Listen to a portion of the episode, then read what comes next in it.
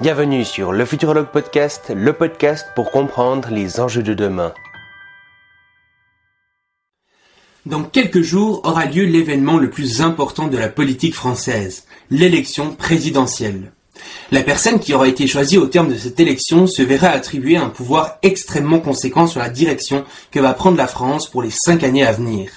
Le prix de l'essence, les impôts, l'âge de la retraite, la politique étrangère, le temps de travail, votre salaire, toutes ces choses et bien d'autres vont être en grande partie conditionnées par le résultat de cette élection. Partant de ce constat et voyant l'importance des enjeux auxquels nous faisons face, nous ne pouvons pas juste rester dans notre chambre en attendant que les autres décident de notre avenir. Non, nous devons faire un choix. Sauf que c'est là que ça se complique. Tous les candidats tiennent plus ou moins le même discours. S'ils sont élus, la France deviendra un véritable paradis sur Terre, un endroit où les mots de pauvreté, d'insécurité et de réchauffement climatique deviendront obsolètes, et où régnera la liberté, l'égalité et la fraternité.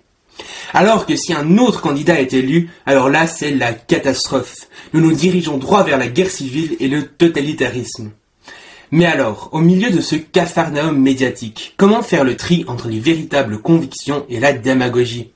Dans un contexte où nombreux s'extrémisent et où la société se polarise, comment faire un choix? Faut-il s'abstenir ou voter blanc? Sélectionner celui avec qui on a le plus d'affinité ou celui qui a le plus de chances de passer? Élire le plus sympa ou le moins pire? Eh bien, la vérité, c'est que même avec toute la bonne volonté du monde, il est très difficile de faire un choix éclairé et en réel accord avec nos convictions profondes. En fait, ce qu'il nous faudrait, c'est quelqu'un qui nous aide à sortir de nos bulles idéologiques, autant humaines qu'algorithmiques.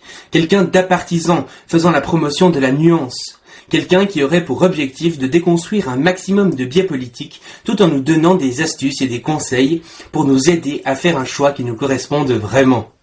Vous l'aurez peut-être compris, ce quelqu'un existe. Elle a 22 ans, elle s'appelle Morgane et me fait aujourd'hui l'honneur d'être mon invité. Salut Morgane et bienvenue sur le podcast. Merci beaucoup. Bah, merci pour ton discours. Très beau discours. Avant de commencer, je rappelle que cet épisode est disponible en vidéo et en audio sur euh, toutes les plateformes habituelles. Euh, si vous voulez voir le détail des questions avec l'image qui leur correspond, vous retrouverez tout ça en description. Et du coup, ouais, première question, je te laisse te présenter ton parcours, tout ça. Donc, je m'appelle Morgane Odobonnet, donc tu as dit j'ai 22 ans. Euh, donc, je vais plutôt commencer par mon parcours perso. Euh, j'ai fait euh, deux ans de classe préparatoire où j'ai principalement étudié euh, l'économie politique, donc le, rapport avec la politique. C'est pour ça que je parle pas mal aussi d'économie dans mes vidéos. De toute façon, tout est un peu, un peu lié en politique. Il faut savoir balayer un peu tous les sujets. ensuite, j'ai été admise à l'ESCP, donc une école de commerce, qui peut aussi, on peut aussi spécialiser au sein de cette école en politique. et en parallèle de ça, l'année dernière, j'ai fait une licence de philosophie, spécialisée en philosophie politique. Euh, donc euh, j'ai eu ma L3 l'année dernière. Euh, j'ai fait du droit, je suis encore en L3 de droit. C'est très important aussi le droit pour bien comprendre nos institutions et pouvoir en parler. D'ailleurs, on va en parler plus tard au niveau du régime constitutionnel, je pense. Et, voilà. et j'ai lancé ma chaîne YouTube, donc ça c'est plus pour tout ce qui est ma présence sur les réseaux sociaux. Donc j'ai lancé ma chaîne YouTube au, début de l'année. Euh, à l'approche des présidentielles, justement pour préparer ces élections. Et comme tu l'as dit, pour essayer de promouvoir la nuance, parce que je m'étais rendu compte que euh, c'est vrai qu'il y avait beaucoup de chaînes partisanes sur YouTube qui vont défendre un point de vue, mais il y avait peu de chaînes qui allaient voilà essayer de démonter les biais idéologiques, qui allaient essayer euh, de donner des astuces pour faire un choix, et c'est vraiment le but de ma chaîne, c'est aider chacun à faire un choix pour les élections qui arrivent. Ok, et du coup, euh, tu as euh, une chaîne YouTube et un compte Instagram. Tu fais quoi euh, sur, ces, sur cette chaîne YouTube et ce compte Instagram précisément? Alors, sur YouTube, je poste deux vidéos par semaine qui ont donc pour but de, de à la fois donner des astuces pour se défaire des biais. une vidéo toute la semaine Ouais, bon, des fois, j'ai un peu de retard. Ok. Mais grosso modo, c'est ça. Mais là, comme les présidentielles vont arriver, euh, je ne sais pas à quel rythme je vais passer après, mais voilà, ça parlera toujours de politique. Je vais peut-être un peu étendre les sujets. Euh, ensuite, donc euh, j'ai une émission qui s'appelle CCV, donc c'est comment choisir pour qui voter. Et voilà, c'est plein d'astuces, plein de, plein plein de présentations de biais pour entre guillemets se débiaiser. Et d'ailleurs, donc, je passe à Instagram. Et sur Instagram, j'ai principalement deux formes, enfin trois formats. Donc un qui parle, enfin justement qui s'appelle Débiaise-toi, qui va présenter des biais pour que les personnes puissent s'en défaire. Mhm. Ensuite, il y a un reconstruit. Donc ça, c'est vraiment des astuces concrètes. Euh, typiquement, j'avais fait quoi? J'avais euh, parlé d'un compte Instagram euh, à opinion inversée, je crois. Allez voir l'effet des bulles de filtre sur Instagram. Donc aller liker du contenu contraire à son orientation politique de base, par exemple. Et enfin, il y a une ressource pour mieux voter. Donc là, ça, c'est des, Reels où je vais présenter des livres, justement présenter des chaînes YouTube pour s'informer en politique, pour faire un choix ça peut aider. Par exemple, j'ai présenté euh, le livre de Clément Viktorovitch récemment, qui parle de rhétorique. Et la rhétorique, c'est hyper important euh, avec toutes les interventions publiques des candidats pour pouvoir décrypter leur discours, en fait. Et euh, c'est pour ça que j'ai présenté, ce livre. Ok. Voilà, voilà. Et du coup, sur, sur la présentation de ta chaîne YouTube, tu dis aussi que tu luttes contre l'abstention. pourquoi est-ce que tu luttes contre l'abstention? Bah, en, en quoi je lutte? Pourquoi ou en quoi? Comme tu veux. bah, en quoi c'est plus simple? Euh, Parce que, euh, en fait, finalement, je pense que, bon, il y a deux raisons. Enfin, euh, rien qu'en parlant, je pense déjà de politique sur les réseaux sociaux, on contribue à faire baisser l'abstention. Bon, bien sûr, c'est pas ma petite chaîne avec pas beaucoup d'abonnés qui va tout changer, mais je pense que je participe à un mouvement d'ensemble où euh, chacun va commencer à parler euh, de, de, politique et ça va donner envie aux gens d'aller s'intéresser à ces sujets-là. Et je pense que c'est aussi, il y a plein de gens qui votent pas aujourd'hui. Bon, il y a des gens qui ne votent pas par choix politique, euh, mhm. qui considèrent que l'abstention c'est un véritable choix politique. Mais il y a beaucoup de gens en fait qui ne votent pas parce que c'est dû à un manque de socialisation politique en fait. C'est que à table, avec leurs parents, avec leurs amis.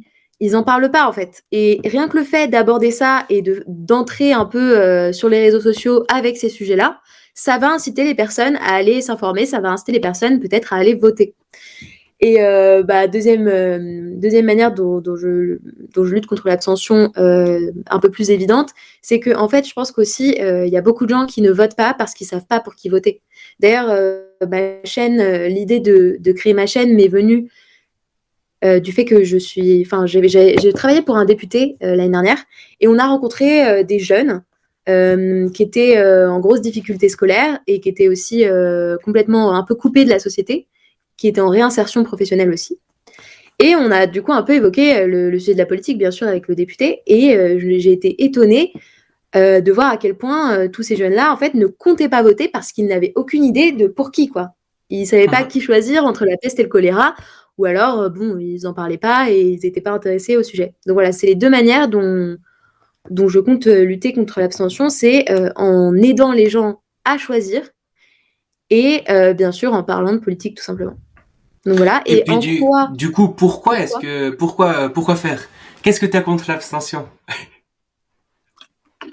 Bah, je pense que l'abstention, en fait, c'est un, une fausse solution dans le sens où euh, on peut très bien dire oui, euh, on va s'abstenir, va y avoir, ils vont réaliser les politiques, comme il y a beaucoup d'abstention, ils vont changer les choses.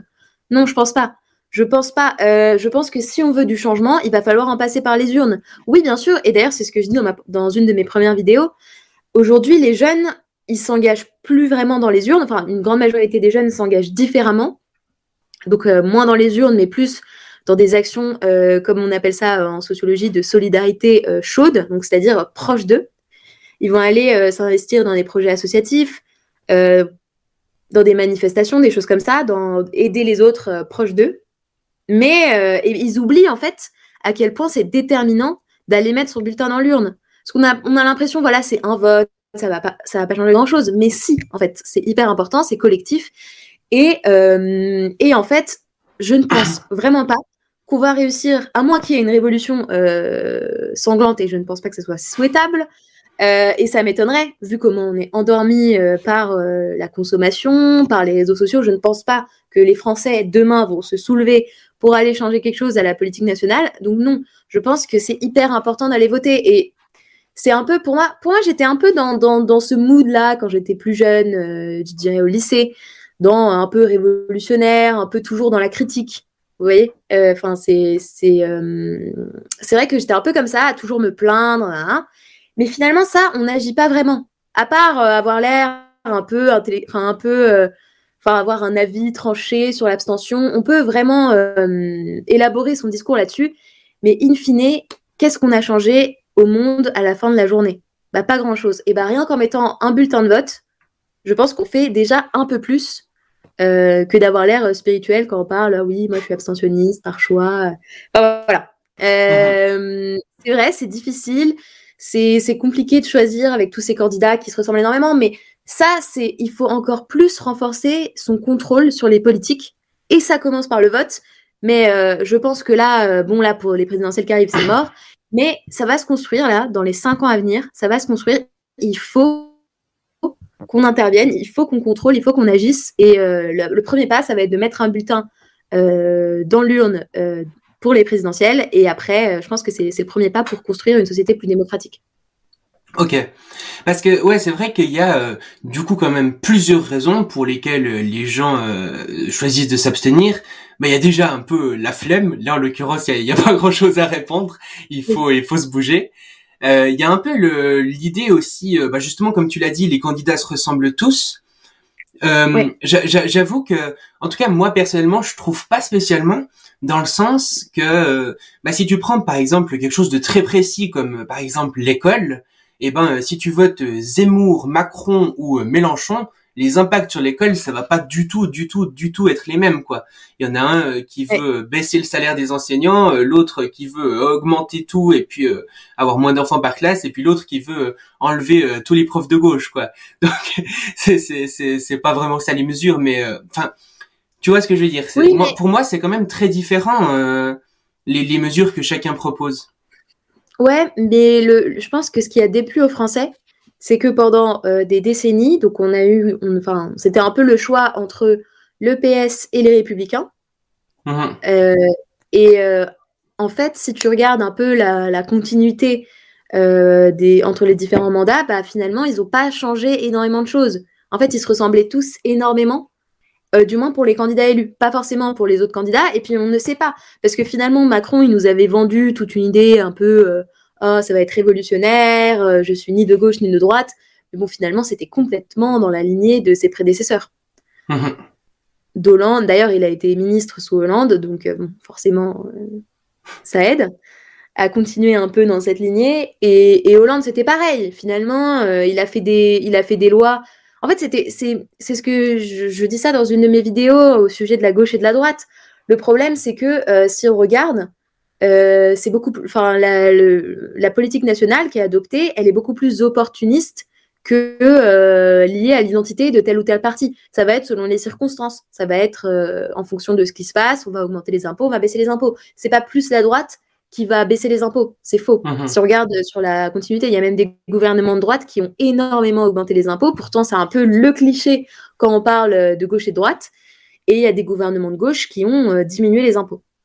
Euh, mais, euh, Mais, mais du coup, par exemple, euh, sur, sur des mesures phares des, des candidats, disons, c'est quand même assez probable qu'ils les appliquent. Par exemple, si Zemmour est, élu, c'est sûr qu'il y aura quand même plus d'impact sur l'immigration que si c'est avec Macron.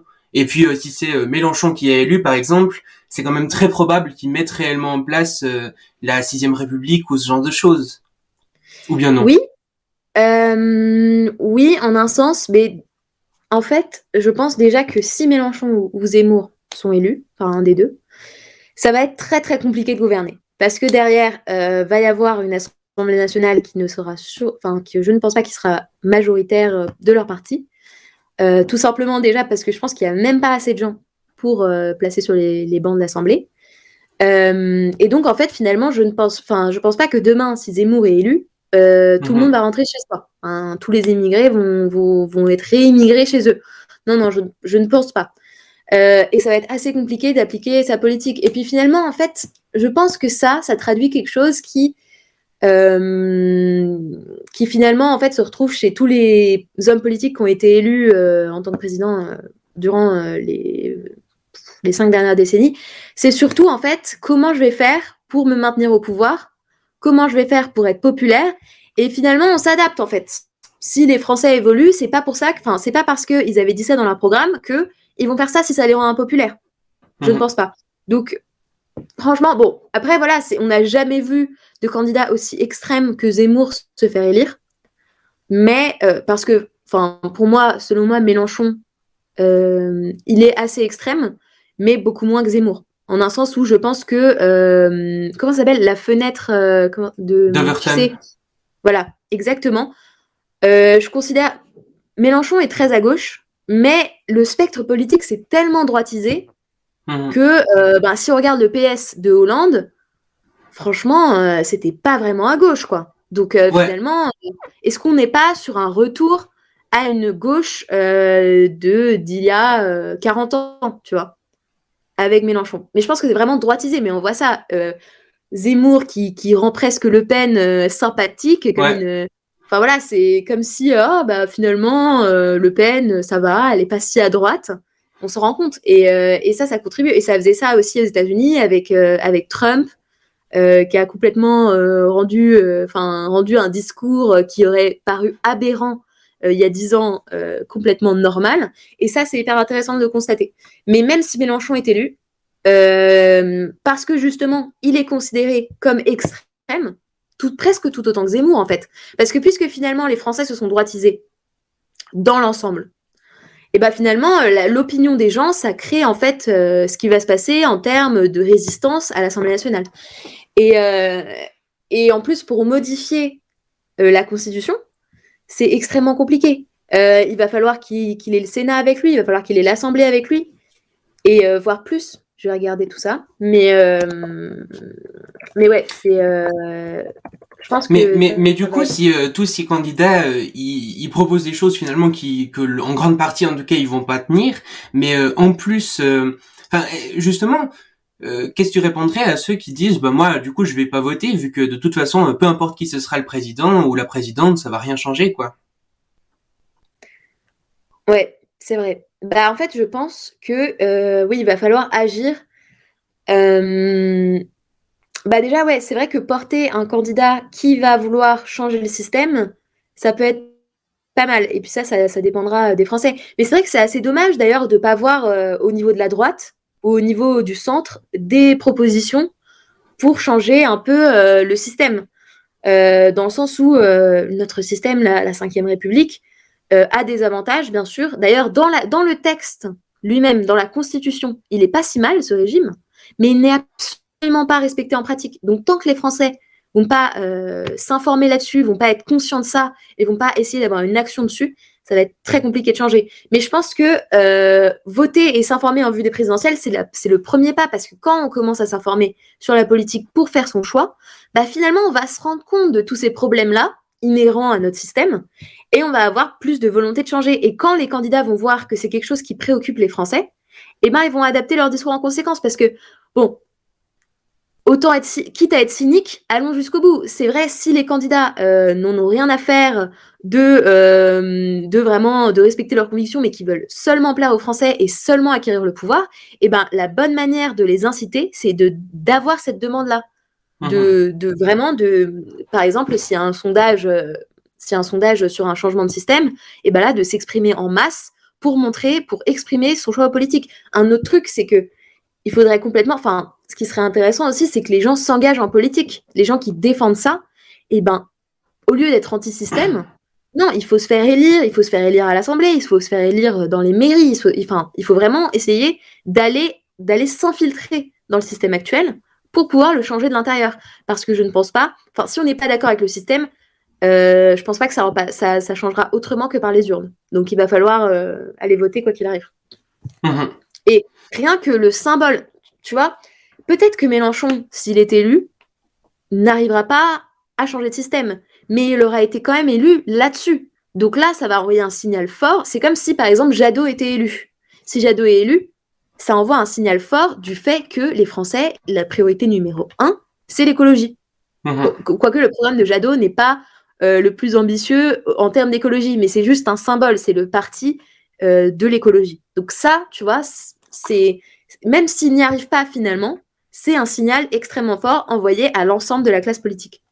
Mhm. Donc euh, c'est beaucoup plus complexe que ça. Et puis justement, est-ce que euh, l'abstention ou même le vote blanc peut-être plus? Parce que l'abstention ça peut aussi être euh, vu comme un signe. Enfin, disons que l'abstention ça veut pas dire grand-chose parce que on peut très bien croire que c'est 60% des Français qui ont la flemme. On ne sait pas si c'est un signe de protestation politique ou pas. Là où le vote blanc, on sait quand même en général que ça veut dire qu'on n'a pas trouvé euh, dans les candidats euh, qui nous sont présentés quelqu'un euh, qui nous correspond vraiment, etc.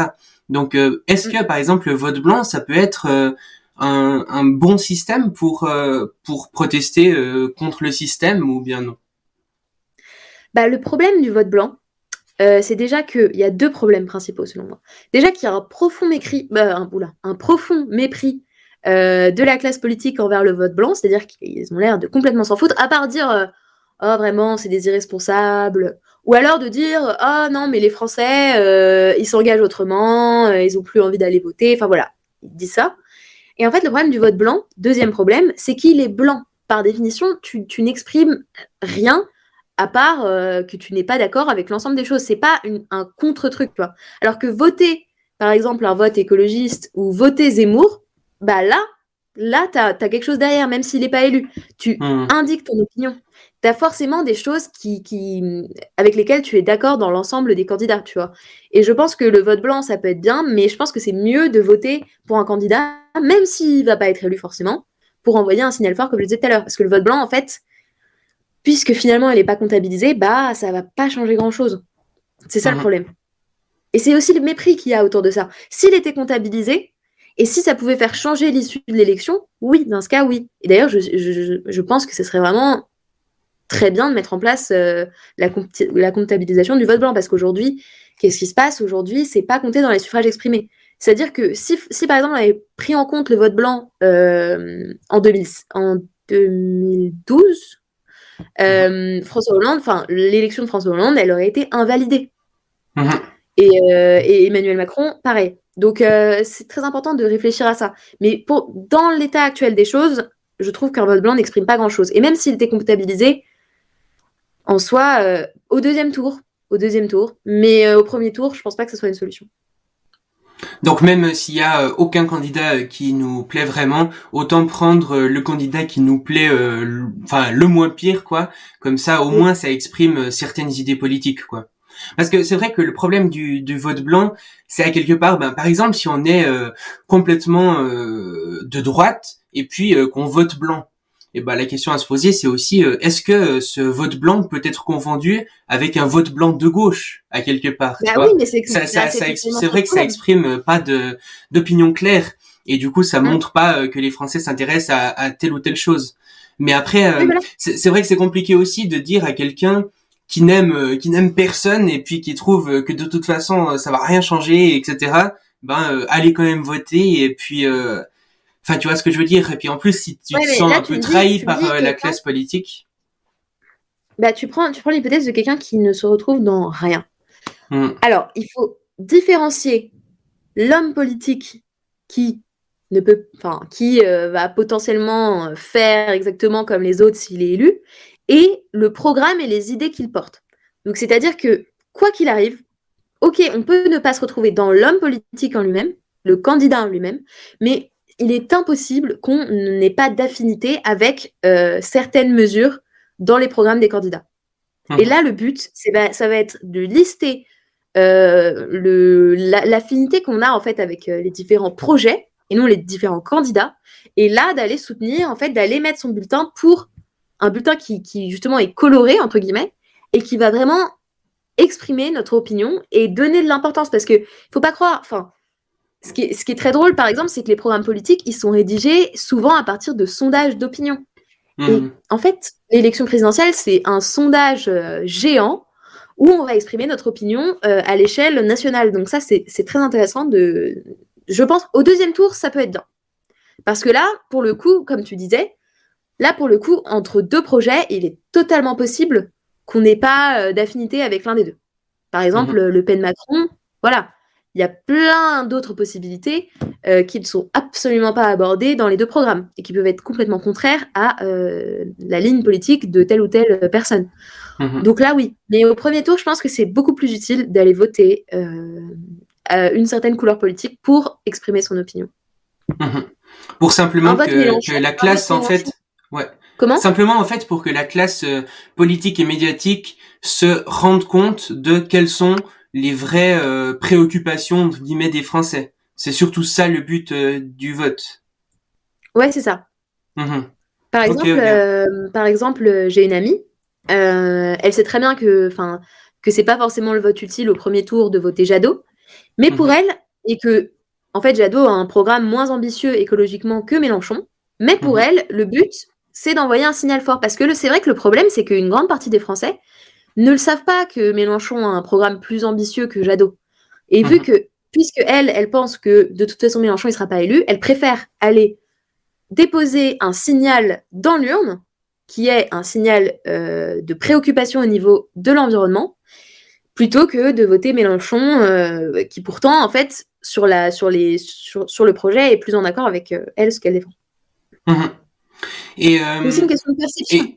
Et, du coup, par exemple, s'il y aurait une, beaucoup de gens qui votent blanc, par exemple, imaginons 30-40% de, de vote blanc au premier tour ou au second tour, est-ce que il y aurait justement est-ce que à quelque part ça ça donnerait pas aussi l'idée à la, à la personne qui va être élue justement de comptabiliser le vote blanc ou bien de prendre en compte le fait que euh, la majorité des Français, l'opinion de la majorité des Français, c'est euh, que le pouvoir en place, que le système qui y a autour même euh, ne fonctionne pas très bien. Moi, je pense que ces personnes, clairement, elles, enfin, oui, la seule, la seule proposition que porte un vote blanc, c'est de, de, comptabiliser le vote blanc. Ça, c'est sûr.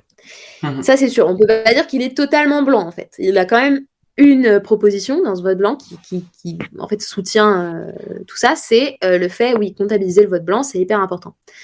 Par contre, derrière, il faut arrêter de se voler la face. Moi, je ne pense vraiment pas que le président élu en aura quelque chose à faire euh, de ça. Enfin, il va pas se dire, ah tiens, les institutions, bon, qui m'ont mené, oh tiens, je vais abandonner ma candidature.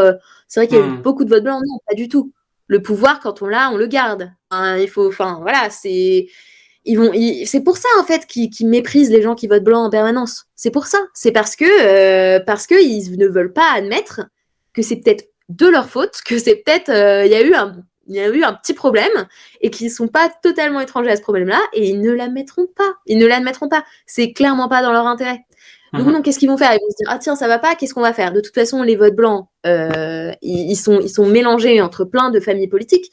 Derrière, il y a des projets, derrière, il y a des mesures. Il va falloir mettre en place quelque chose. À part le fait de, de, de reconnaître le vote blanc, il n'y a rien qui est, qui est, qui est lisible dans, dans, le, dans cet acte. Mhm. Et encore une fois, je suis pour sa comptabilisation, mais c'est juste que, voilà, enfin, vraiment, il faut distinguer premier tour et deuxième tour. C'est mhm. très important. Et puis, euh, justement, euh, tu, tu, tu dis que en grande partie, si, euh, enfin, en tout cas, c'est une bonne partie, disons, que euh, si, si un président ou une présidente est élue, elle pourra pas mettre en place euh, son programme parce que euh, justement, elle a pas, elle a pas tous les pouvoirs et notamment, il y a cette cette notion de cohabitation. Et ça, c'est des gens, c'est des choses que les gens, enfin, en tout cas, pour discuter un peu avec des gens, la plupart ne connaissent pas ça. Euh, ils ont dit. Qu'est-ce que c'est? Qu'est-ce que c'est? Pourquoi les présidents ne pourraient pas mettre euh, ça en place? Euh, Attends, pourquoi, pourquoi les présidents ne pourraient pas mettre toutes leurs mesures en place? À cause de la cohabitation, par exemple. Ou d'autres. là, alors. donc ça c'est un peu long, donc on va on va tout reprendre au niveau de la cohabitation comme ça. j'explique ce que c'est, j'explique pourquoi il y en a plus, et ensuite j'explique pourquoi il y en aura peut-être demain. Il y aura peut-être une cohabitation. Donc, euh, la cohabitation, c'est un phénomène politique où euh, il y a un président qui est élu et une majorité à l'Assemblée nationale qui est différente. Et donc, en fait, un premier ministre qui va être élu, qui va être choisi par l'opposition au parti du euh, président qui est en place. Donc, c'est, ils ne sont pas du même parti. Le président et le premier ministre ne sont pas du même parti. C'est pas le président qui va choisir son ministre. C'est l'Assemblée. Et donc, qu'est-ce qui va se passer? Enfin, il y a eu plusieurs cohabitations en France. Mais qu'est-ce qui a fait que euh, la cohabitation, c'est un peu de l'histoire ancienne et que ça, c'est très peu probable, enfin, ça a été très peu probable que ça se présente comme situation politique euh, depuis, euh, depuis cet événement, c'est que en fait, Chirac a fait, enfin, a fait voter le fait que, en fait, le président, le passage du, du, mandat présidentiel de 7 à 5 ans. En mhm. fait, avant, il y avait un mandat présidentiel de 7 ans et ensuite, et en fait, les élections législatives et les élections présidentielles étaient décalées. C'est-à-dire que euh, au bout de cinq ans, il y avait de nouveau les élections législatives. Et là, le président, en fait, eh ben, il pouvait se retrouver à gouverner avec une majorité qui était différente de la sienne.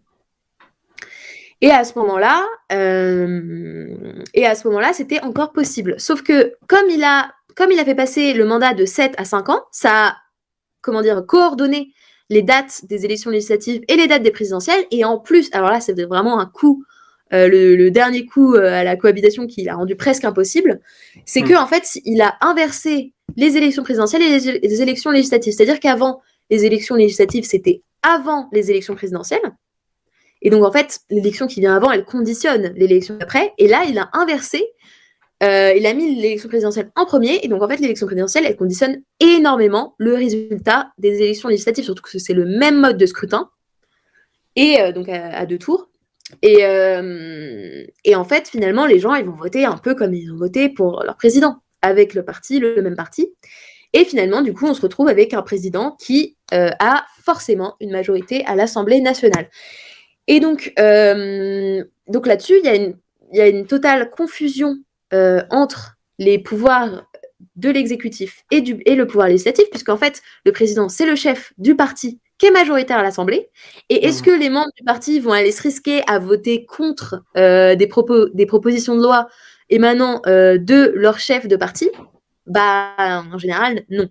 Et il y a aussi un phénomène qui s'est passé, c'est que avant, enfin les projets de loi, quand, quand, donc on était avant le passage au quinquennat, projet de loi, enfin c'était des propositions de loi, euh, elles étaient plus portées aussi par les députés et aujourd'hui, c'est beaucoup des projets de loi qui sont euh, proposés par le gouvernement.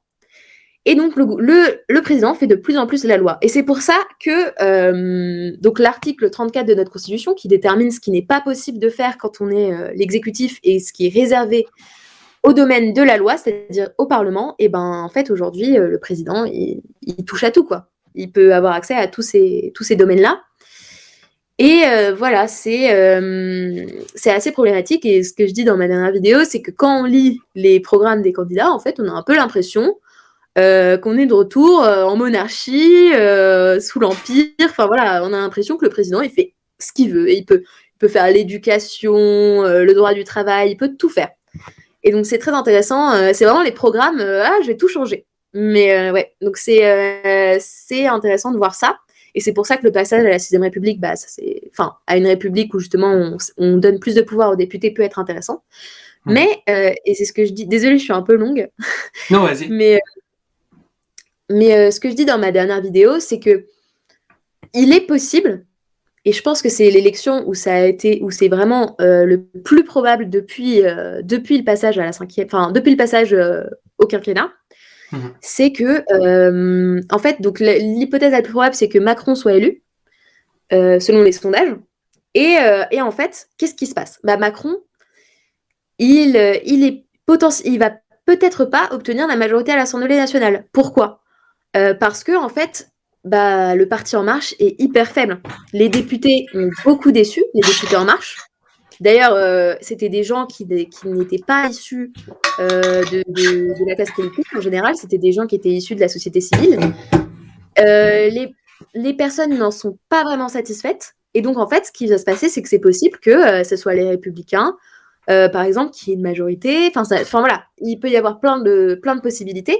Mais je ne pense pas que Macron pourra gouverner de manière aussi simple qu'avant. Et, et, mhm. ça, ça me vient c'était lors d'une conférence donc euh, donnée euh, par euh, Gérard Davet et Fabrice Lhomme, donc les auteurs de Macron, le traître et le néant. Donc on peut croire avec ce titre qu'ils sont à charge contre Macron et que forcément ils vont dire des absurdités, enfin ils vont être pas très favorables à tout ça. Mais ce qu'ils disent, c'est que les, les personnes du parti En Marche eux-mêmes le pensent. C'est-à-dire que c'est Là, c'est même pas euh, leurs petites hypothèses. Non, non, c'est-à-dire qu'ils se disent, Macron lui-même, je pense, euh, se rend compte que bah, ça va être compliqué d'avoir une majorité. Mais bon, comme Macron mhm. euh, est une très bonne girouette et qu'il est au centre, ça va être, je pense, plus facile de gouverner que si c'est un Mélenchon ou un Zemmour qui est élu, où là, là aussi, la majorité va être difficile à avoir parce que les gens vont faire barrage s'ils sont élus aux législatives que ce soit Zemmour comme Mélenchon. Mhm. Et à ce moment-là, bah, ça va être hyper difficile de gouverner, surtout avec des gens aussi têtus euh, que Zemmour et, et, euh, et Mélenchon. Quoi. Donc euh, c'est intéressant et c'est très probable qu'il y ait une cohabitation. Après, je me trompe peut-être, hein, je, je ne vois pas dans le futur encore, Mhm. mais, euh, mais voilà, c'est hyper intéressant de considérer cette possibilité. Et je pense que ça peut être très très bien. Voilà, moi je suis pour une cohabitation qui va redonner du pouvoir au Parlement. Et ça, ce serait vraiment génial. Enfin, pour moi, Mm. euh, ça, serait, ça serait super. On aurait enfin un vrai débat parlementaire. On aurait vraiment une assemblée qui compte. On va regarder, limite l'assemblée, ce sera plus important. Parce que ce sera un Premier ministre qui sera, qui sera pas à la botte de Macron. C'est incroyable. Il faut savoir que la soumission du Premier ministre au président, c'est complètement. euh, c'est vraiment propre à la Ve République depuis le début. C'est-à-dire que on sait que De Gaulle euh, faisait signer à son Premier ministre des lettres de démission pour pouvoir les renvoyer quand il voulait. Parce que normalement, le président, il peut pas dire euh, Ah, Édouard Philippe, euh, tu te barres. Non, non, Mhm. normalement, c'est le Premier ministre, il n'est pas responsable devant le président. Donc ça, ça peut être très intéressant de voir enfin un Premier ministre. Enfin, vraiment, les gens ne vont pas en revenir, je pense, parce que c'est du, c'est du jamais vu depuis des années. Mais du coup, ça veut dire aussi que si on vote pour un projet politique en espérant euh, qu'il arrive vraiment euh, à, à- à ce qui va arriver, quoi, genre on vote pour Zemmour parce que vraiment on en a marre euh, de l'immigration et tout, bah en vrai, euh, il est quand même fort probable que non seulement ça se mette pas en place, mais qu'il qu'il puisse même pas le mettre en place. Ouais, ouais, bah, c'est ce que je disais tout à l'heure. Et, ouais, et ça, ça les, les gens s'en rendent, pas compte quand même à, à cette, cette élection, non? J'ai l'impression que qu'il y a pas grand monde qui parle de ça, alors que ça me paraît euh, mais être un truc énorme quand même. militants. Ils, ils- ils- ils considèrent euh, les gens qui, qui font les campagnes, ils, déjà ils, se disent, alors qu'il y a les sondages, bon, les sondages, euh, ça vaut ce que ça vaut. Moi, je suis un peu contre les sondages. Mais c'est pas ça le truc. C'est juste qu'ils sont en mode, euh, ouais, Zemmour. Déjà, ils, pensent que Zemmour va être élu. Donc, comment tu veux que derrière, ils se disent, ah mince, il est élu, mais ça se trouve, il va pas pouvoir respecter son programme. Alors là, non, les gens, ils se posent même. Mais, mais c'est presque, euh, c'est presque gravé dans, dans l'esprit des Français que pour eux, le président, il fait ce qu'il veut. Tu vois, C'est quand même grave parce que. C'est Ouais, un voilà. roi. Mhm. Et ils se posent même pas la question de. Alors que, enfin, c'est complètement euh, révoltant. Enfin, c'est terrible. Pour moi, c'est. Et puis, et puis, est-ce que tu penses que cette, euh, est-ce que tu penses qu'à cette élection précisément, euh, un peu tout est joué d'avance, dans le sens que tu regardes un peu les sondages, euh, ben c'est Macron avec euh, 30%, quelque chose comme ça, et puis qui de toute façon va passer et qui va passer au second tour. J'ai vu qu'il y avait aussi des trucs si euh, Le Pen était élue au second tour, peut-être que euh, elle pourrait passer aux autres choses. Mais en gros, si on vote quelqu'un d'autre que Macron ou Le Pen, il y a des chances pour que ça passe ou, pas? Euh, bah, je pense qu'il y a certains candidats, c'est possible, Euh, notamment euh, Pécresse, c'est peut-être probable, Mélenchon, et euh, voilà. hein. Enfin, Zemmour, euh, bon, il est quand même un peu en retard là. Ça va être un peu compliqué, je pense, mais pff, je pense que ouais, il faut cette Mais élection. est-ce que ces candidats, ils pourraient aussi passer euh, au second tour? Enfin, est-ce qu'ils pourraient être président, je veux dire, c'est ça un le truc. Comment? Bah, en fait, le truc, c'est que euh, peut-être que, hum, le second tour sera pas euh, Macron contre Marine Le Pen, mais euh, Macron contre euh, Mélenchon ou euh, Macron euh, contre Zemmour ou comme ça. Mais pour devenir président, est-ce que c'est possible que la personne qui se trouve en face de Macron remporte vraiment euh, l'élection présidentielle? Bah, Pécresse, c'est assez probable. Bon, sachant que de toute façon, Macron-Pécresse, c'est pas hyper éloigné. Donc, franchement, par exemple, ceux qui votent Zemmour, ils devraient. Enfin, je dis ça comme ça, hein, mais euh, voter Pécresse, c'est peut-être le vote utile. Parce que, euh, sachant que justement, euh, elle- enfin, comme je disais, elle, il s'inspire des opinions des Français. Quand tu es à droite, tu vas aller prendre les sujets de l'immigration pour essayer de t'accaparer l'électorat. Donc, euh, Pécresse, elle est quand même assez. voilà, niveau immigration, elle rigole pas. Et, et par contre, c'est vrai que pour ce qui est de Mélenchon et pour ce qui est de Marine Le Pen, ça va être assez compliqué dans le sens où, quoique Marine Le Pen, comme elle s'est un peu dédiabolisée grâce à Zemmour, Mhm. c'est possible peut-être que les gens peut-être que le vote blanc de cette fois, ça va être un vote Le Pen, tu vois. Genre, ras-le-bol, euh, on veut changer, on un peu plus de Macron, quoi. Tu vois ouais, aujourd'hui, il y a quand même euh, une grande partie, en tout cas, qui sont euh, en mode tout sauf Macron, quoi. Peu importe qui ça sera au second tour, ils voteront pour pour la personne à la place de Macron. Et justement, tu parles pas mal de, de vote utile. Toi, tu penses quoi, justement? Est-ce que vraiment on devrait voter utile ou bien est-ce que c'est mieux de, de voter en fonction de ses convictions Enfin, qu'est-ce que tu penses du vote utile, du coup? Je pense qu'il faut faire un mix. Euh, je pense que le vote utile est, est nécessaire. Voilà. Je, je sais que c'est pas très populaire comme, euh, comme vision, mais je pense que c'est hyper important de, de, voter utile. Surtout si on veut faire avancer les choses, euh, parce qu'en fait, finalement, bon, ça exprime ta conviction au premier tour. Mais finalement, ça se rapproche pas mal du vote blanc, sachant qu'in fine, ça va être écarté, quoi. Donc c'est ça le mhm. problème. Et, et je pense que c'est un savant mélange entre nos convictions. Et euh, ça, justement, j'en parle dans mes vidéos, des manières de vraiment se, se situer. Il faut se situer. Et, euh, et, ensuite, il faut, il faut aller bombarder euh, pour, pour rendre nos idées possibles, ou ce qui s'en rapproche le plus. Et c'est vrai que c'est compliqué parce que voilà, il y a des choses qui vont à l'encontre de, de, ce qu'on pense, mais il va falloir, je pense, faire, faire des choix réfléchi et euh, faire un mix entre voter utile. Parce que si on pousse l'idée le, du vote utile jusqu'au bout, euh, on vote Macron, tu vois. Mhm. Parce que c'est celui qui a le plus de chances d'être élu, tu vois. Mais non, il faut, faut adapter. Il faut adapter à, nos convictions. Il faut faire une sorte de moyenne, se placer sur le spectre et euh, prendre le candidat. je dirais, moi, je pense que pour donner une technique concrète à appliquer, tu te places sur le spectre, gauche, centre, droite. Même pas extrême gauche, même pas extrême droite. Et tu prends le candidat euh, qui, a, le plus de chances d'être élu. Mhm. Pour l'instant, ça doit être comme ça. Après, j'espère que ça évoluera. Par exemple, on, pourrait en parler euh, en termes de. On pourrait, euh, par exemple, changer le changer mhm. le système, donc revenir pas forcément, enfin revenir par exemple à un système où le, président n'est pas élu au suffrage universel direct, mais indirect par exemple, ou des choses comme ça, chose qui se faisait avant avant que De Gaulle change, change tout ça. Mais voilà, c'est, je pense que pour l'instant, ouais, le vote utile. Euh, mais en fait, c'est, notre, c'est notre mode de scrutin. Ça rend le vote utile euh, essentiel. Hein. Mhm. C'est ça le problème. Et puis du coup, si on veut euh, plus de démocratie, tu vois, quand on dit ce système comme il est, de toute façon, il va mettre au pouvoir des gens qui vont pas faire grand chose, qui leur donnent pas vraiment de pouvoir, mais en même temps tout le monde croit qu'ils ont du pouvoir. Enfin, c'est un peu un bordel pas possible. Euh, je pense que beaucoup, beaucoup de gens, euh, ouais, vas-y. Ils ont beaucoup de pouvoir. Ils ont énormément de pouvoir. Mais, ils font pas grand chose. Ouais, c'est ça, c'est ça. Et, euh, et du coup, si, si, on veut aller justement vers plus de démocratie pour euh, pouvoir euh, pour pouvoir avoir avoir par exemple un impact direct sur les lois ou pouvoir faire des référendums d'initiative citoyenne ce genre de choses. Mhm. Euh, tu penses que le plus efficace, c'est euh, l'abstention, le vote blanc, voter pour un candidat, faire la révolution? Qu'est-ce qu'il faut faire? Bah, deux, je pense qu'il y, a deux choses qui peuvent se faire. Euh, je n'ai pas totalement mis de côté mes, mes idées révolutionnaires. Ce n'est pas une révolution par les armes. C'est une révolution, je pense, qui pourrait passer par exemple par les réseaux sociaux c'est une révolution de, euh, de l'expression, de, de l'intérêt. C'est-à-dire que les, les, Français, il faut qu'ils s'informent et il faut qu'ils agissent.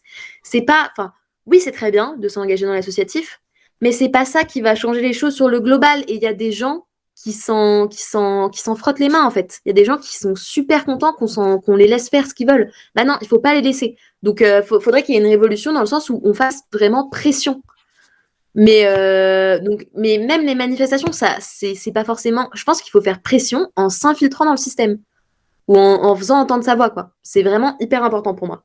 En s'informant, mhm. en s'instruisant, en prenant la parole sur les réseaux sociaux. C'est ça, c'est une révolution qui peut marcher. Ensuite, euh, alors il y avait quoi? Euh, Voter blanc. Bon, comme j'ai dit, non, ça va pas changer les choses. Je... À part faire comptabiliser le vote blanc. Mais de toute façon, on fait comptabiliser le vote blanc. au deuxième tour, les, élections sont invalidées, ben, qu'est-ce qu'on fait? On refait une élection. Hmm. Si derrière, il n'y a pas eu tout le processus, si derrière, il n'y a pas eu cet engagement des gens, s'il n'y a pas eu des gens qui sont candidats et qui sont intéressants et qui, sont, euh, qui, veulent œuvrer pour l'intérêt général, ça va rien changer. On va refaire les élections. Et voilà, et ça peut, ça peut continuer longtemps hein, à valider comme ça et complètement paralyser le système. Donc euh, voilà, moi je suis pour la, comptabilisation, mais il faut penser à un après. Qu'est-ce qu'on fait si on invalide une élection? Bah on refait une élection, c'est exactement la même, et ça va rien changer. Ensuite, euh, oui, bon après les, les, les, politiques pourraient évoluer pour euh, s'adapter, enfin voilà. Et euh, quoi ton, le dernier truc? Euh, alors je t'avais dit ben, l'abstention, mais du coup euh, on a on a déjà plus ou moins répondu euh, que ça servait à rien, que c'était encore pire que le vote blanc. Donc donc donc ouais. Et puis et puis justement, tu, tu penses que aller aller vers plus de démocratie, ça serait quoi concrètement par exemple toi le, le modèle démocratique qui te pla parle le plus par exemple quelles sont euh, les mesures euh, justement Tu parlais de différents scrutins ou euh, de votes non directs. Qu'est-ce que tu penses de tout ça? Alors, quel, serait selon moi le modèle idéal pour aller vers plus de démocratie, c'est ça? Par exemple, ouais. C'est assez large, oui. Comme tu dis, il faut, faut peut-être penser niveau vote. Mais je pense que le plus important, c'est de garantir le fait que la Constitution est respectée, ou alors de changer de Constitution. Mais là, c'est plus possible. Le président a tous les pouvoirs, il faut mettre fin à ça. C'est complètement euh, inacceptable. Le président, de base, c'est pas le chef, c'est le Premier ministre. Le président, c'est le garant de. C'est le, c'est, l'arbitre des institutions. Il n'est pas censé être impliqué dans la politique nationale si on lit la Constitution. Hmm. Donc, ça, c'est pas possible. Euh, donc, déjà, il faut garantir la séparation des pouvoirs, qui n'est pas du tout garantie en France. D'ailleurs, c'est quand, même, euh, c'est quand même assez inquiétant quand on sait que la séparation des pouvoirs, c'est euh, une des conditions de la démocratie. Donc voilà, c'est, assez inquiétant. Ensuite, je pense qu'il pourrait être très bien, mais ça c'est un peu voilà mon côté un peu idéaliste. Je pense qu'une assemblée des citoyens, donc tirée au sort, ça pourrait être une bonne solution. parce que par exemple, on a vu ça avec le comment ça s'appelait déjà? Ah, tu sais, euh, les discussions sur le climat. La Convention citoyenne pour le climat. Oui, voilà. Exactement. Bah, puisque c'est pas institutionnalisé, et eh bah, ils, ils s'en sont complètement. Euh, ils n'ont absolument pas tenu compte euh, de cette assemblée, de cette mhm. convention. Et ça, c'est quand même grave. Et je pense que voilà, ça pourrait être très intéressant d'avoir une assemblée citoyenne, peut-être, enfin, deux assemblées, une assemblée nationale et une assemblée citoyenne comme on a mhm. aujourd'hui, sauf qu'il n'y a plus le Sénat ou il n'y a plus l'Assemblée, enfin voilà, que sais-je, enfin voilà, un truc comme ça. Et ça, ça pourrait être très intéressant avec, euh, par exemple, quand euh, les gens seraient tirés au sort, une formation obligatoire euh, en droit, en droit constitutionnel, en économie, et ça, ça pourrait être vraiment génial. Avec un salaire, bien sûr, qui serait conséquent pour pouvoir bah, faire que les gens seraient incités à suivre ces formations. Ça serait, ça serait, je pense, Très bien. Euh, et ensuite, comment plus de démocratie bah, ça, ça passe aussi par l'éducation. Il faut réformer le système éducatif pour que les Français, euh, ils soient pas. Euh, enfin, le seul contact qu'ils aient avec l'histoire de nos institutions et le fonctionnement de nos institutions, c'est un cours d'éducation civique qui est souvent même pas même pas dispensé par ton prof d'histoire parce qu'il veut rattraper le programme parce que tu as le bac qui arrive dans, dans deux mois. Enfin, voilà, c'est pas possible à un moment. Mmh on ne peut pas dire qu'on est en démocratie quand les gens ne savent même pas comment fonctionne, enfin quand certaines personnes ne savent même pas comment fonctionne, mais pas, pas de leur faute. Hein. Moi, je suis arrivée en droit constitutionnel l'année dernière, j'ai halluciné. Je me suis dit, mais comment je sais pas euh, ça, quoi? Mhm. Comment, euh, comment on m'a pas dit ça plus tôt? C'est quand même, euh, enfin pour moi, c'est une aberration. Donc voilà, c'est pour moi, ça serait un peu le système idéal, un, un, système où les gens sont informés, où du coup ils sont incités à prendre la parole et à s'exprimer, parce que mmh. voilà, quand, quand tu as les clés, quand tu as les outils, bah, tu prends la parole, tu t'exprimes sur les réseaux sociaux.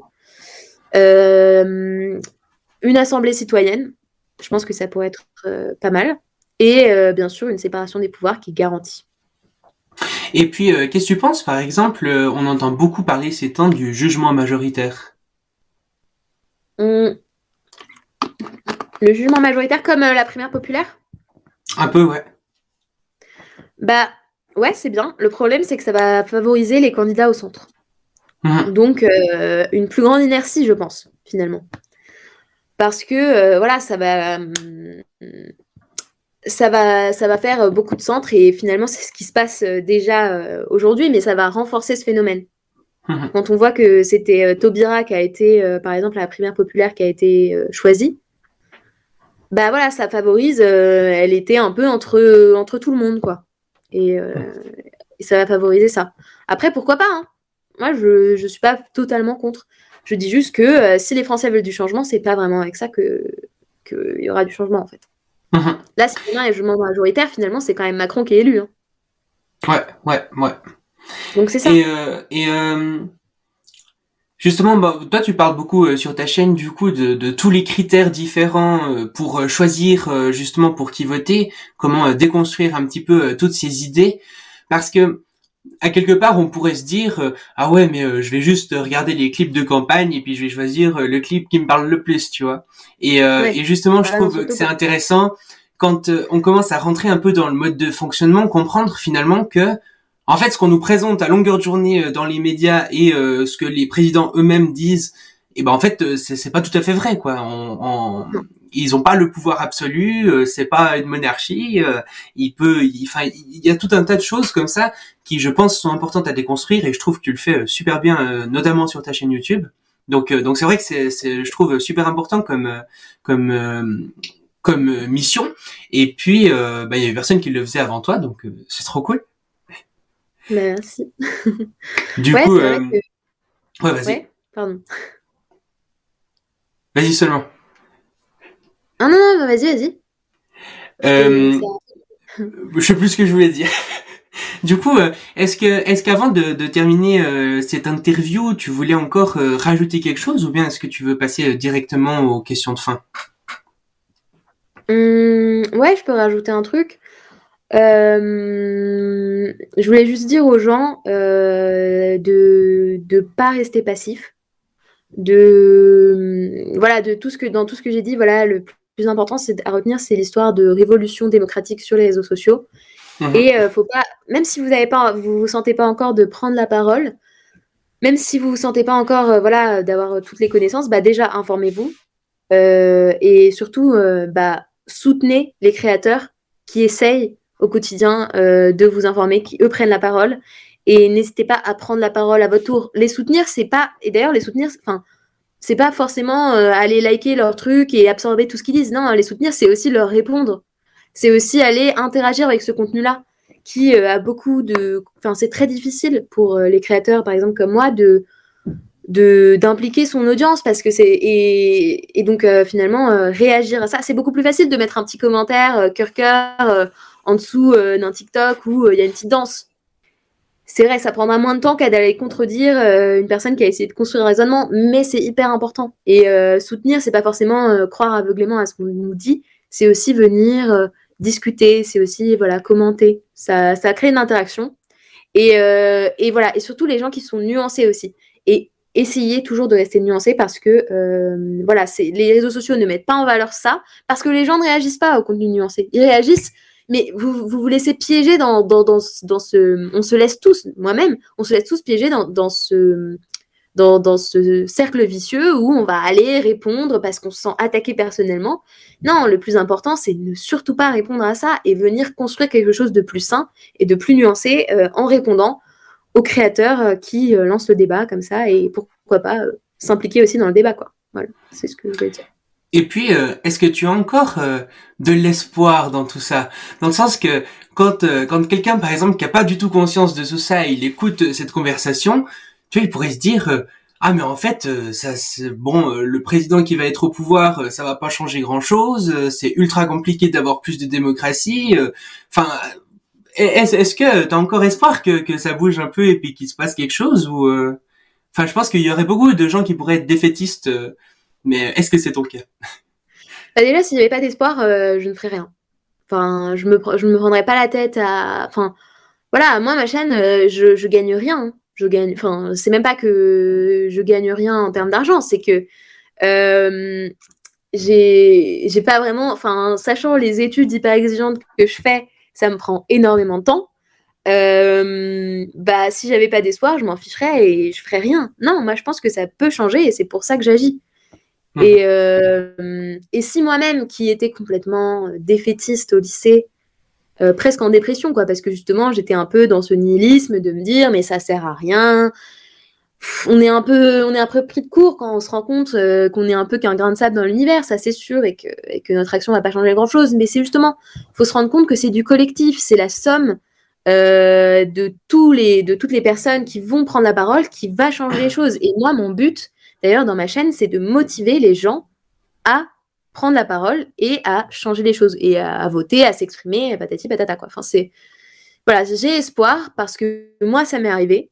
Euh, j'ai changé d'avis, j'ai enfin en fait c'est rien que le fait que moi-même j'ai retrouvé l'espoir, bah je pense que tout le monde peut le retrouver et c'est rien qu'en retrouvant espoir qu'on va qu'on va changer les choses. Donc il, ne manque plus que ça, que chacun ait de l'espoir ou que chacun ait, ait conscience de ses de la possibilité qu'il a de changer un tout petit peu les choses à son échelle. C'est comme, un, c'est comme le bulletin de vote dans l'urne.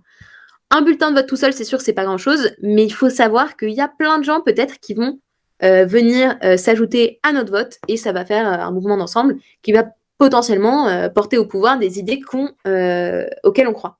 Donc voilà, mhm. c'est hyper important. La classe. Et du coup, je, je te propose qu'on passe aux questions de fin, ça te va Ouais. Alors, j'ai deux questions de fin. La première, c'est euh, si tu étais sur un podium et que tu avais l'humanité tout entière face à toi, tout le monde pour t'écouter, et que tu avais genre euh, deux minutes pour leur dire un truc, tu leur dirais quoi? Bah c'est un peu ce que je viens de dire du coup. c'est un peu... Bah non mais c'est vrai, c'est un peu ce que je viens de dire, c'est euh, exprimez-vous. Euh... Bah, je viens de le dire du coup, j'ai pas le... mais si tu bah, déjà allez voter. Allez voter. non, le premier pas, allez voter. Le deuxième pas, prenez la parole. Euh, engagez-vous. Engagez-vous au niveau national et à votre propre échelle. C'est pas qu'au niveau associatif que ça va changer les choses. Non, il va infiltrer le système politique. Si vous n'êtes pas d'accord, c'est pas en vous plaignant que vous allez changer les choses, c'est en agissant, c'est en allant, c'est en utilisant le système actuel pour le, retourner contre lui-même, pour le faire évoluer. Euh, ensuite, voilà, exprimez-vous, et surtout, informez-vous. Euh, vraiment, pour faire changer les choses, il suffit pas de se plaindre, il faut aussi savoir de quoi on parle. Il faut avoir une bonne connaissance euh, de nos institutions pour mieux les faire évoluer. Donc ça, c'est hyper important. Et surtout, voilà, garder espoir. Parce que, bah voilà, si, personnellement j'ai retrouvé espoir, vous pouvez retrouver espoir aussi. Et la somme de nos espoirs fera avancer les choses. Rien que ça. Donc vraiment, euh, motivez-vous, prenez la parole et, agissez quoi. Agissez, parlez, euh, changez les choses euh, et, voilà. C'est ce que j'aurais à dire à tout le monde. La classe. Eh ben, je ne peux que rejoindre ce magnifique message. Et si du coup les gens veulent en savoir plus sur toi, s'ils veulent découvrir un peu les idées que tu proposes, où est-ce que où est-ce qu'on les renvoie? Pour aller découvrir mon travail? Mm-hmm. Bah alors euh, sur ma chaîne YouTube, donc là c'est vraiment euh, là où je vais développer énormément euh, ma pensée ou enfin voilà mes astuces où je vais présenter tous les biais qui peuvent vous enfermer dans des cercles vicieux et vous empêcher d'avoir les idées claires pour faire un choix. après voilà j'ai aussi Instagram, donc ma chaîne OBN, mon Instagram c'est Morgan OBN. Euh, mon compte Instagram, c'est plus des petits contenus et qui sert aussi à rediriger vers, euh, vers euh, le contenu plus approfondi de ma chaîne YouTube. Mais ça peut être bien aussi parce que si vous n'avez pas forcément le temps d'aller vous taper des vidéos, bon, elles sont pas très longues, 10 hein, minutes. Bah voilà, il y a des petits reels, des petits, trucs, des petits trucs pour vous rappeler au quotidien que, que voilà, enfin voilà, pour vous faire un petit reminder, ouais, bah prenez la parole, lisez, informez-vous.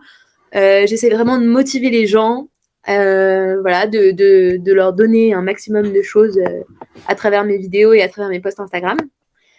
Et euh, j'ai aussi TikTok, mais bon, j'ai du mal à décoller sur TikTok.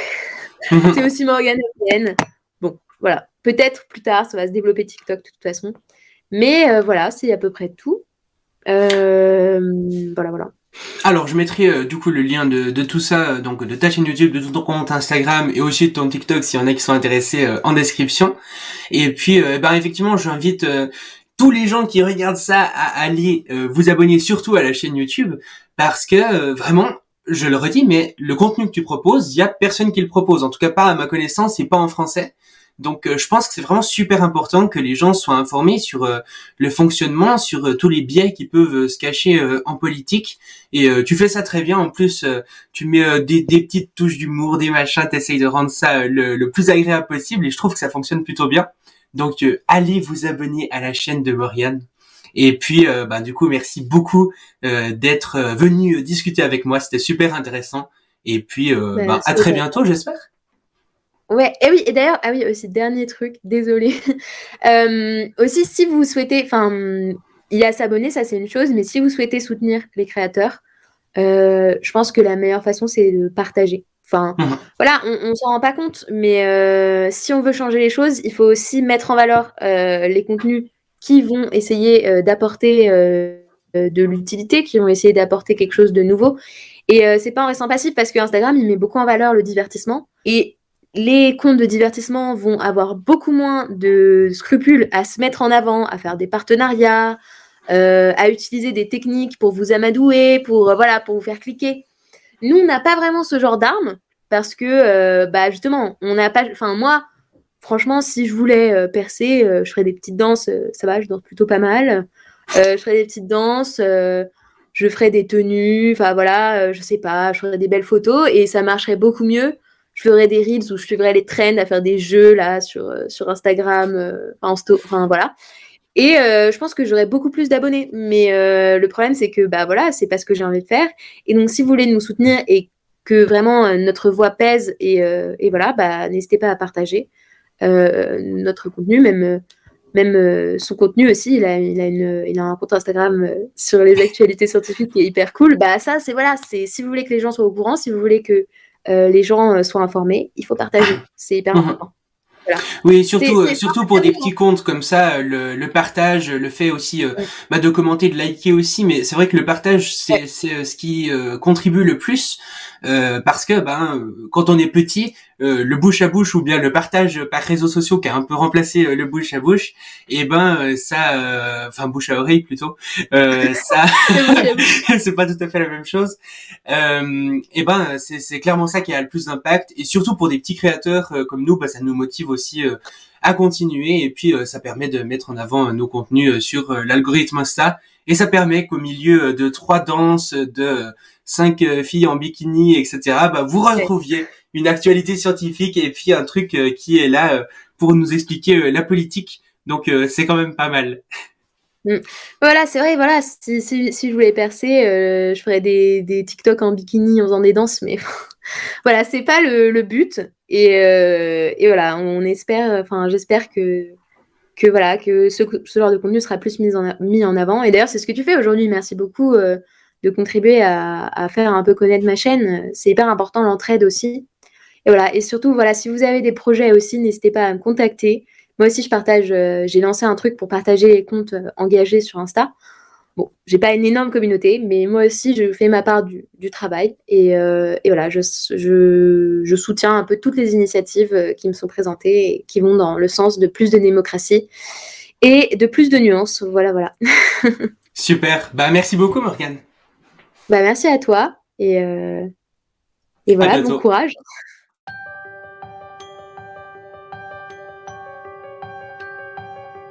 Merci d'avoir écouté le Futurologue Podcast, le podcast pour comprendre les enjeux de demain.